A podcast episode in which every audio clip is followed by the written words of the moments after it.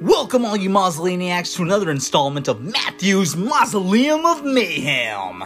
That's right, people, I'm coming back to you here again, and today I want to talk about video games. So, the video game subject I want to tackle is my favorite video game series of all time. I had to dumb it down to three because, God, there's other series that I love too, but these are my top three because I don't want to take up too much of your time. If this was the, uh, this is not my favorite video games of all time, by the way, because my favorite video games of all time, that's a very different list. There is probably like, I don't know, one of them definitely has like only two incarnations. But uh, I'm talking about my series, which has at least 10 video games underneath its belt. They keep them coming, they're churning them out. So this might be different for all of you guys, but this is my favorite. So without further ado, let's break down these barriers and let's go forward into the unknown and talk about these series. So, the first one I want to talk about has got to be Mega Man, the Blue Bomber. So, there are several incarnations of this franchise and series, but my favorite is the OG, the Blue Bomber with Dr. Light, Dr. Wily, Bass, Proto Man, Roll, all of them. So, my favorite game out of all of that has to be Mega Man 3. It's so memorable and nostalgic for me because when I was growing up, I didn't have a Nintendo system, but a lot of people and friends that I knew that had them had Mega Man 3 and so I would just simply go and play it. And eventually I would, could show them I was good at the game because, you know, my favorite robot master was Snake Man. And so I knew his level through and throughout because that's who I always played first. And then I went on in the boss order that you're supposed to go. But uh, like I said, though, that, that was a game I didn't own personally, but other people I knew owned it. And so I was exposed to it so much that I just got good at it. And so, uh, for the reasons besides that, with it being the best Robot Master of all time to me being released, which is Snake Man, the first one based off an animal. Uh, later on, you get more that are done that way, but he was the first, and he's green because green's my favorite color. So, uh, without a doubt, slapping on the favorite with him, with um, Shadow Man, with uh, Gemini Man, and then Proto Man showing up to like come and destroy you and hunting you down, which is a new thing. Uh, you know, I, am not to spoil what that's all about, but I'm just to say that the, all brand new concepts are is what is what comes with this game. But my least favorite is Mega Man 5. So Mega Man 5 is just to me bland. Like the, the robot masters are they're cool, but you stack them up against the other roster and it just sounds like eh or it feels like rather you look at it and you're like they could have put more effort. And the story too was just like okay, at this point we get like the cycle story and you're not really playing for the story so much, I guess, at this point. But you know, it's like, come on, man, can't can't you throw us a curveball? I mean, they sort of do, but not really. Ah, anyways, Mega Man Five, I beat it one time and I was done with it. Uh, all the Mega Man games I've beaten at least three times over, the minimum, and um, I keep going back to those ones. But just five, for whatever reason, for me, was not memorable and didn't pull me back in. Now, my most played Mega Man game is Mega Man and Bass. But before I can get into that and why it's my most played, uh, I got to explain who Bass is. A lot of people who have heard the name Mega Man maybe you know who Proto Man is and Roll and Dr. Light and Dr. Wily, but they don't know who Bass is. So, in a Super Nintendo system, uh, there's a game called Mega Man 7, which is my honorable mention.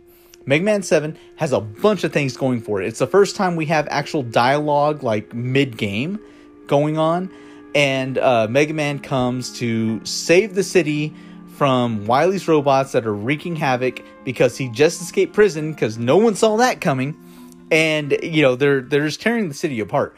Well, partway through the intro stage, uh, you run into this black and gold character with a purple wolf named uh, and his wolf is Treble, the equivalent of Mega Man and Rush. So, uh, anyways, essentially, Bass tells you, "Well, I'm the guy who's taking over now. I'm the new hero. You'll get in my way. Just leave." Of course, you're not going to do that. You're Mega Man. You're going to take care of business as usual.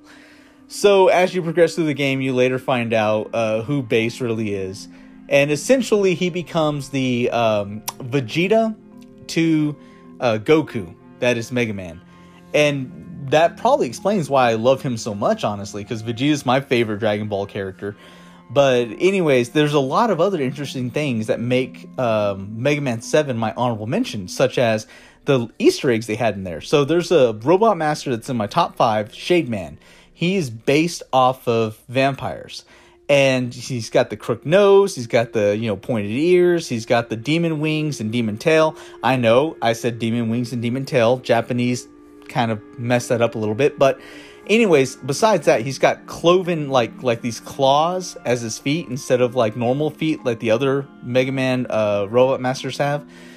But uh, his whole level is all haunted themed. You know, you start out and Mega Man gets a cool little like quick cutscene where he looks to the background, and as he looks to the background, you see these clouds parting to reveal a full moon. You hear a wolf howling. You see a lake and gnarled trees just like all over the place.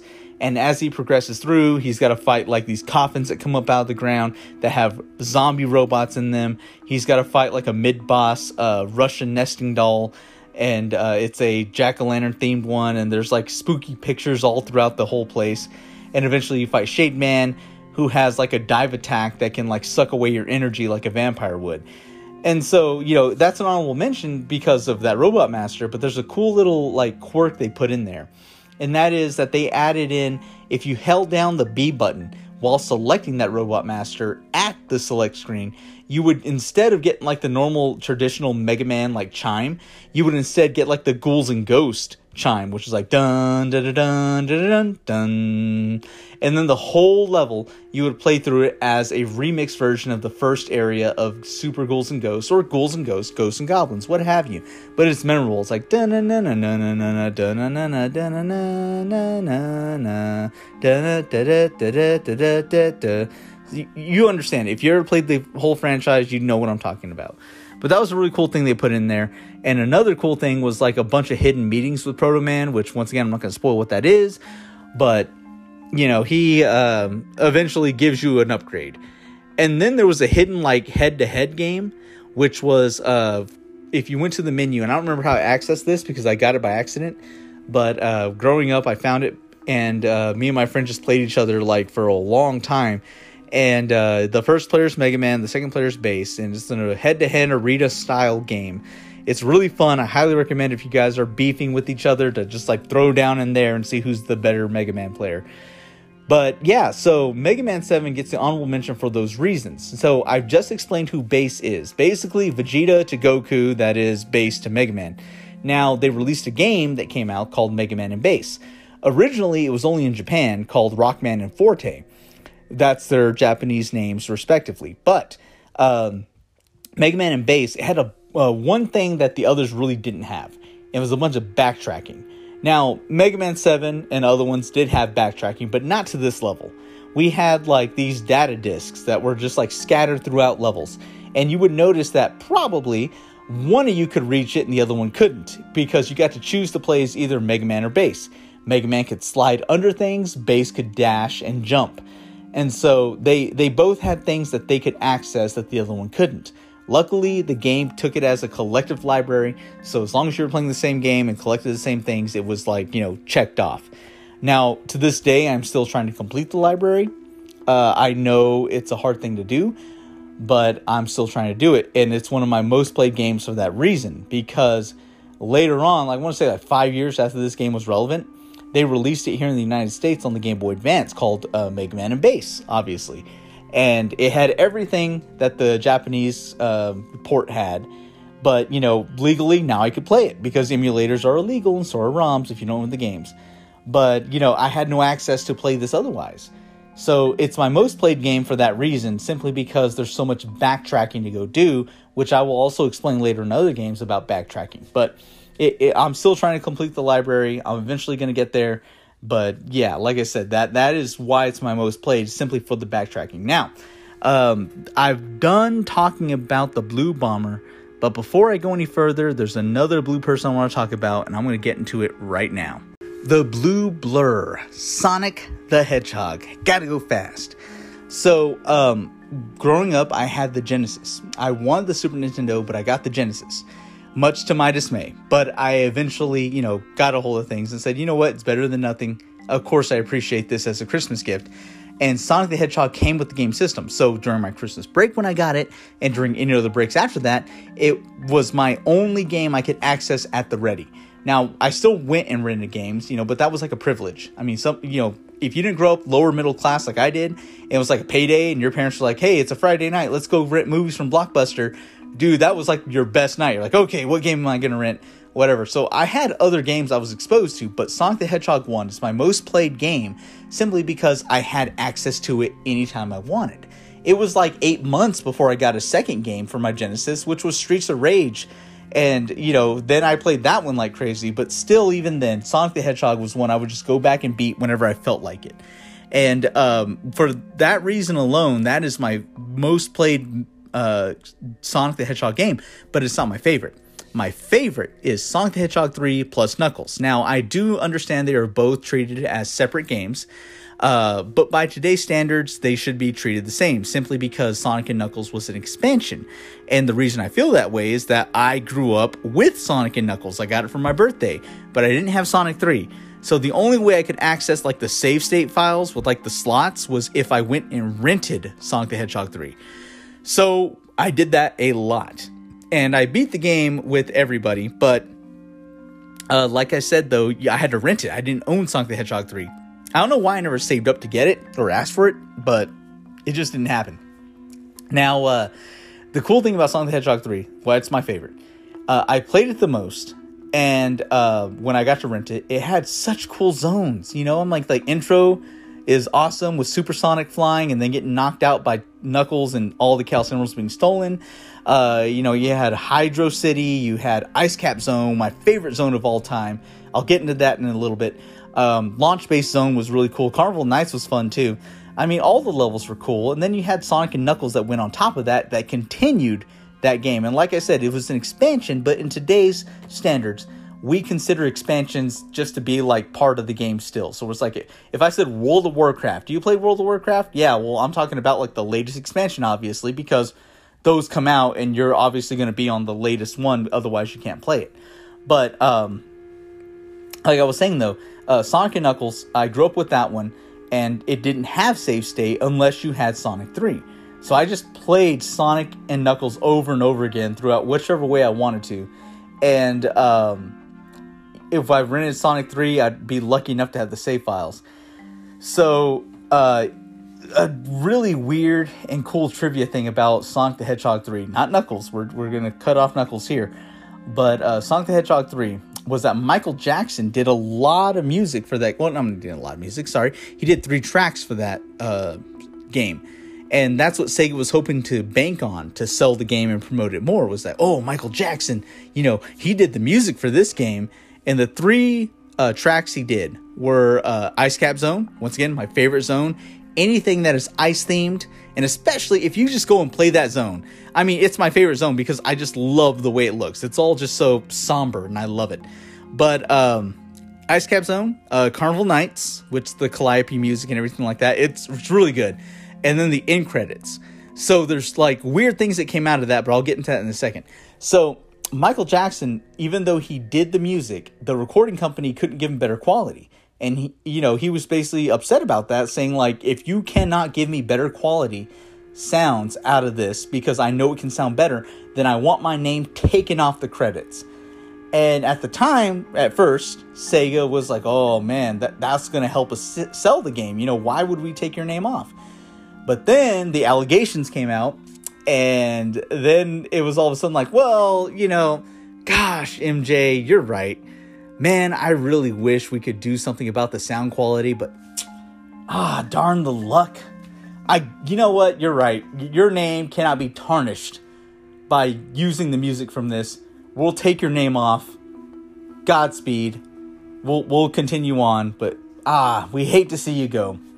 And uh, so, the recording company that did the music, uh, funny thing there is that uh, so Michael Jackson relinquished the rights to the music, right? Like in a way.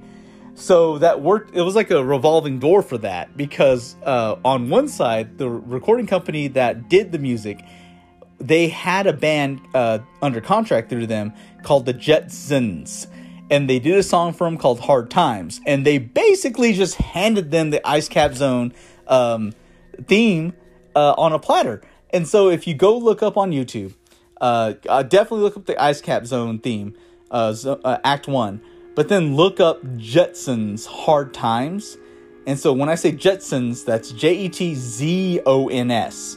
That's the name of the band.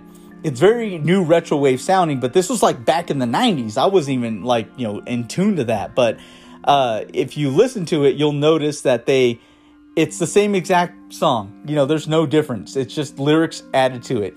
And another cool trivia fact about that is that uh, there's a sitcom called The Middle on ABC. It's it's been over for a while now, but uh, the main character Frankie, she has an old parting friend, and so she reconnects with that parting friend, and that parting friend ends up coming to her house, like drunk or whatever, and she just wants to keep the party going. She turns on music and is dancing in the living room, and the song that comes on is that song I just now mentioned, Jetzons Hard Times.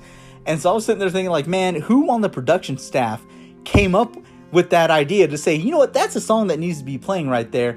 Because obviously they know what I'm telling you right now, and they have got to be Sonic the Hedgehog fans. So uh, that that's a weird trivia bit for you, but here's another one. I'm not done. Uh, so if you ever listen to the Sonic the Hedgehog 3 in credits, right? Give it like a good minute listen.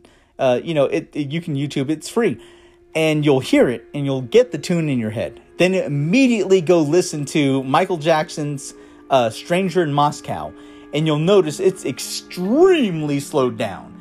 But otherwise, it's the same music. So, like I said, it was like a revolving door. Like the recording company used it for a band they had, but Michael Jackson ended up using the tune that they he made with them for one of his own songs that went on to an album. And so, if you ever get asked at a trivia night, "Hey, did Michael Jackson ever work on a game's uh, soundtrack and want his name taken off? If so, what game was that? Sonic the Hedgehog 3, you're welcome. Give me part of those earnings because I just want it for you. Uh, so that being said, though, uh, you know my least favorite are definitely any of the 3D Sonic games that came out that were like had like a weird story, like Sonic in the Secret Rings, Sonic in the Black Knight, uh, Sonic Unleashed, the Were Hedgehog. I mean, come on, dude. These games are just like terrible. And I'm not saying they're terrible just because I'm bandwagoning. I'm saying they're terrible because I actually played them. And an hour in, I'm just like, no, this game is no fun. And I loved Sonic Heroes. I loved Sonic uh, Jet Riders. I loved you know, Sonic Adventure 1 and 2. You know, so I'm not just like coming down on them simply for being 3D and not traditional Sonic. I'm just simply saying those games, they had no place. I mean, why make them? It was a cash grab. So, you know, get those games out of here. Those are my least favorite. Now, my honorable mention is Sonic CD, simply because a lot of Sonic, uh, not Sonic, sorry, Sega CD games, they were just improvements on the original Genesis games. You know, like if you got like Mortal Kombat CD on Sega CD, it was essentially just like better graphics. But that wasn't the case with Sonic CD. So, Sonic CD actually had brand new zones, they had brand new music, they had brand new enemies, and they introduced a brand new feature called time travel. So, you know, you went past those like gates where you'd spin them and then like, you know, complete the level. Well, they'd have them hidden throughout the uh, game in zones. And as you went through the zones, you could travel to the past, present, or future depending on where you were. Now, uh, depending on where you were, also, there were two things you had to destroy. You had to destroy a generator, and you had to destroy like a hologram of like uh, Dr. Robotnik like submitting the uh, wildlife to his rule. And if you destroyed all those and you went to the future, you would get like this vibrant, flourishing uh, zone that just had like everything going for it. Uh, animals are just walk, going around all happy. There's no badniks. But if you didn't, then instead you would have like this industrialized zone because of Robotnik's tampering, and you would have badniks everywhere. It was just a terrible thing. So the whole point was you had to go and correct the past to fix the future. And um, that was a really cool feature that I wish they added in to other games.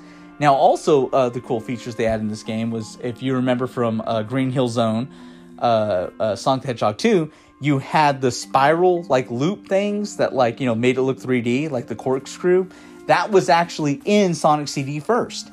And then on top of that, Spin Dash and Running in Place, that was in Sonic CD as well, as well as a new antagonist, Metal Sonic.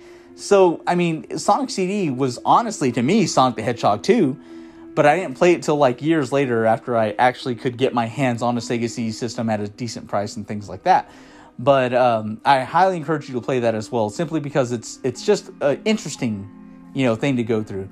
Now, um, That being said, my other honorable mention is Sonic Mania. That was a Sonic game made by Sonic fans for Sonic fans, got published by Sega, and if you just play it, I mean, so much love went into that game. Once again, it's like a Sonic 3 clone. You got, you know, your save states, your slots. You can choose either Sonic, Sonic and Tails, uh, Tails by himself, or Knuckles by himself. And then with the expansions, you get the Chaotix characters that came out in 32X, Knuckles Chaotix which are Mighty the Armadillo and Ray the Squirrel. So uh, I highly recommend playing those games. Though I think it's like thirty bucks to get like the core game and the expansion today, like even a physical copy. So I mean, come on, thirty bucks, and if you love Sonic the Hedgehog, you just go and relive everything you love about Sonic. And a really cool thing too, by the way, is that they revisit like old zones and new zones. But the old zones, if you play through them, they'll have like the OG music in Act One but when you go through it on Act 2, they'll have a new remix of it, and the remixes are just awesome. Now, unfortunately, Ice Cap Zone didn't make it into that game, so I'm a little bit miffed, but uh, we'll get them next time, and hopefully that next time comes very soon, because I think there's a lot of other characters that could be added, a lot of other game modes, and definitely more zones. So, my favorite series of all time is Castlevania. If you guys are not familiar with this, oh boy, let's strap ourselves in and get ready to go. So a lot of people have memories playing the, the Nintendo growing up, and they were playing Super Mario Brothers or you know Burger Time, maybe even Monster Party. Honestly, I love that game.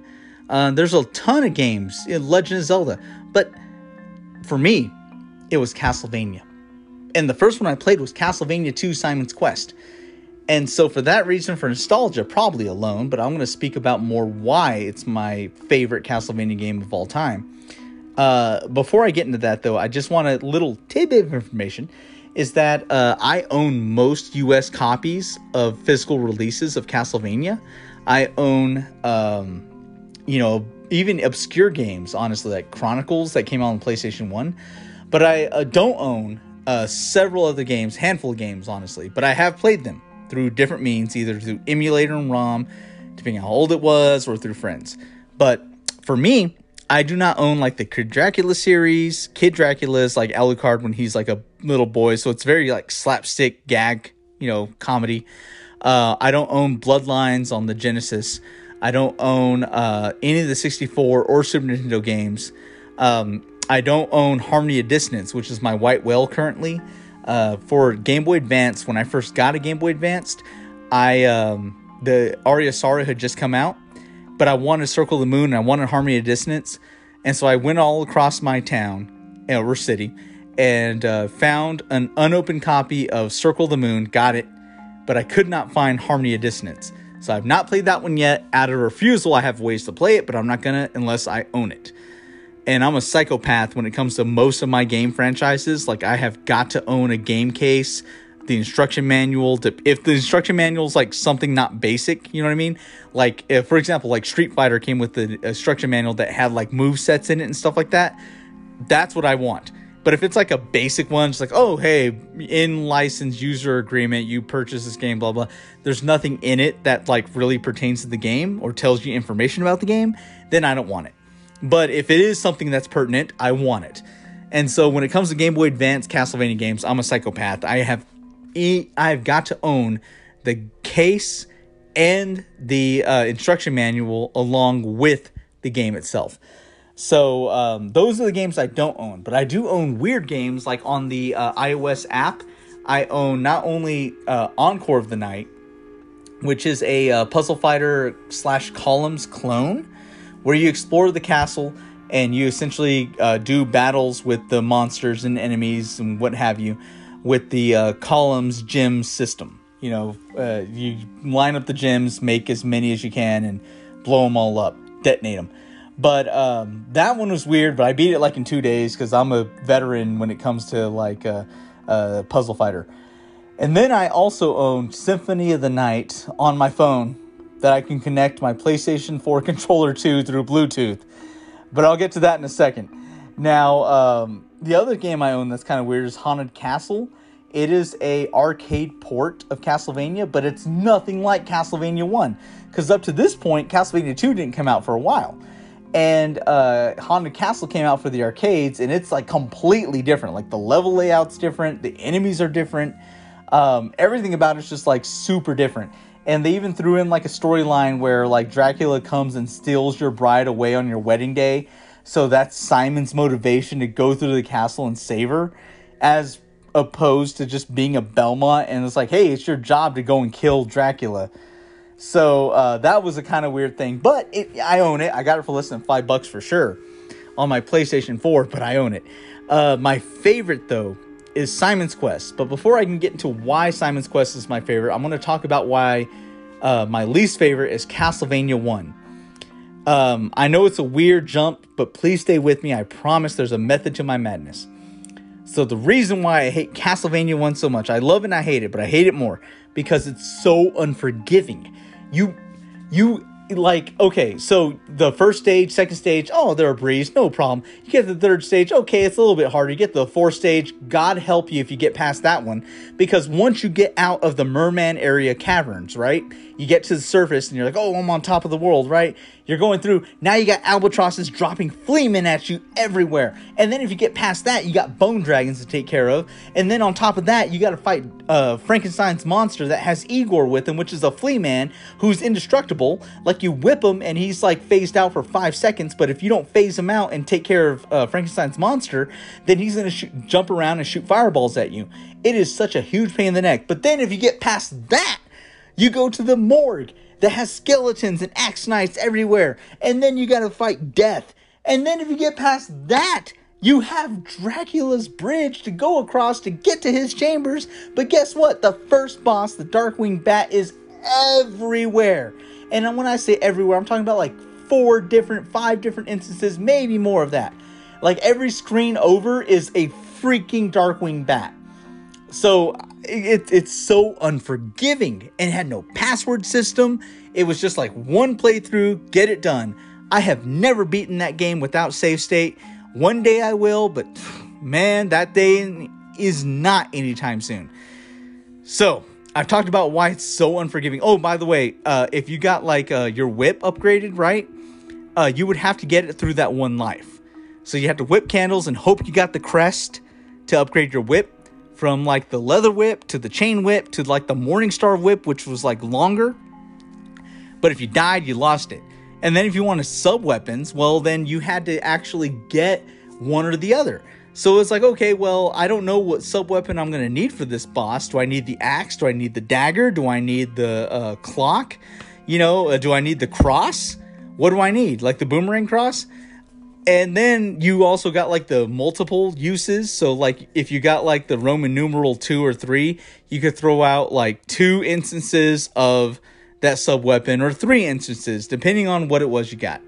So I mean that was what was in Castlevania One. I love Castlevania One because without it, we wouldn't have my favorite franchise of all time. But at the same time, I hate it because it's so unforgiving. Uh, but it, it, it's a great game. I go back to it. I own it on three different ports including the original NES system. So I I love it. I hate it, but I love it. Now, let's go to why Simon's Quest Castlevania 2 is my favorite. It gets a lot of hate, and I understand there's a popular YouTuber who made a huge deal about it why it's a terrible game because it's so mistranslated, right? Yes, I get that. It's mistranslated. But it gave so much back because now we had a level up system. You still had three lives, but you had a level up system. You could collect the hearts from the enemies you destroyed, and they were your currency, but they were also your experience. And then, if you found a sub weapon, you could equip whatever sub weapon you wanted. You collected it, you permanently had it. You just had to go into your menu system and say, hey, I want to use this one instead, and then use it. And then your whip got permanently upgraded you could go to towns, depending on how far you progress, and buy the upgrade and permanently have it. On top of all that, you got to traverse the whole area, the whole world that was in that game.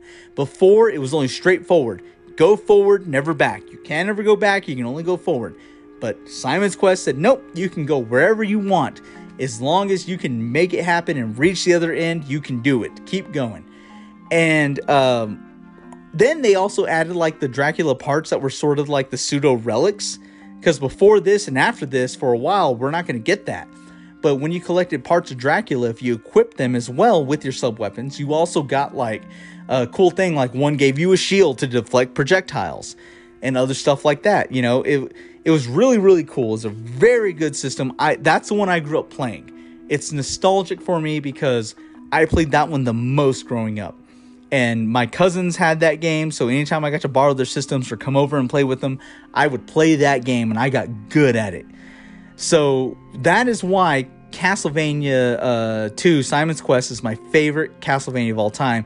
If not nostalgia, it's the fact that it, it introduced all those elements I just mentioned that no other Castlevania game had up until later. And I'll get into that because I'm going to talk about my most played game. My most played game is Symphony of the Night on the PlayStation 1. Now, this game had everything. And when I say it had everything, that's not an exaggeration. If you compare it even to Simon's Quest, which was the only thing closest to it up to this point, you couldn't compare it because Symphony of the Night. Okay, let's just talk about what you have to do. Uh, every hundred years, Dracula comes back. A Belmont has to deal with Dracula. So that's why all the Belmonts are famous throughout the Castlevania series because they're the people that are like, well, we're going to take care of it. Well, in this instance, this happens after another Castlevania game, like five or ten years later. I think it's five years later.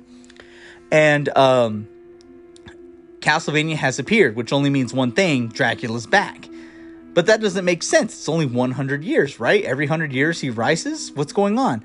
So, uh, Alucard, who is Dracula's son, wakes up from his slumber because he puts himself away after the events that happened during uh, Castlevania 3 Dracula's Curse and he wakes up and he's like, okay, something's not right. There should be a Belmont here, but there's no Belmont. Why is there no Belmont? And so uh, as you progress, you'll find out why. But um, he, you know, storms the castle. Death shows up to stop him and says, "What are you doing? Blah blah blah. This is treason. Okay, I'm stripping you of everything. If you want to come and, you know, kill your father, then by all means, you're welcome to try. But I've taken away all of your family heirlooms. I've taken away everything. You're essentially gimped out.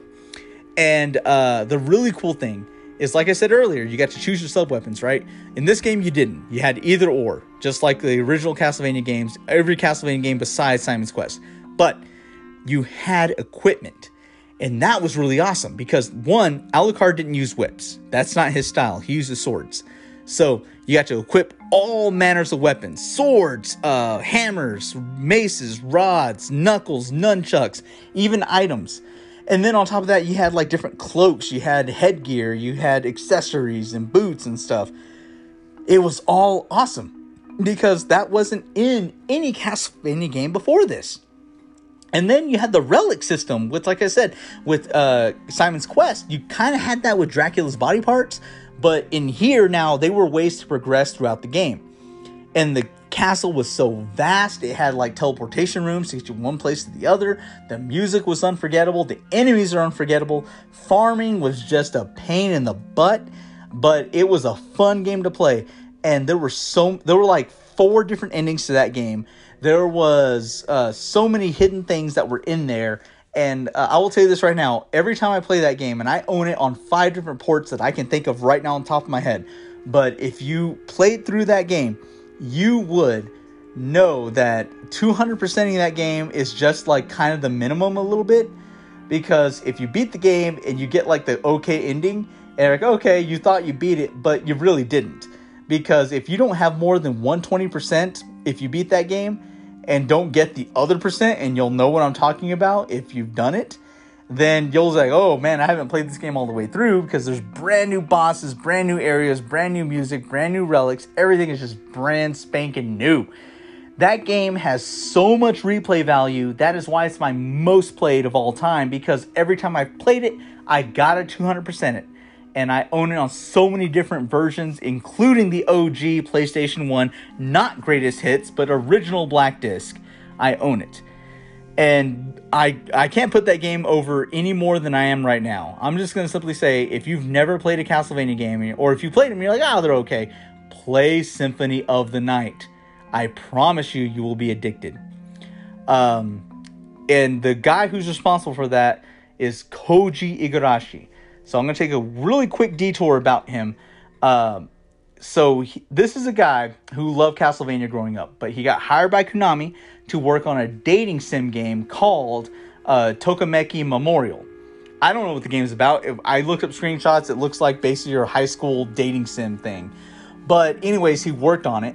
But his then girlfriend at the time, that later became his wife, was working for Konami as well, and she was working on the uh, Castlevania development team, working on Rondo of Blood, which was the game that came out before Symphony of the Night. So uh, they bounced story ideas off each other, and during his breaks, he would play the development version of Rondo of Blood because he loved Castlevania so much, and he would just do it during his breaks. You know, he'd go and just play it. It was research.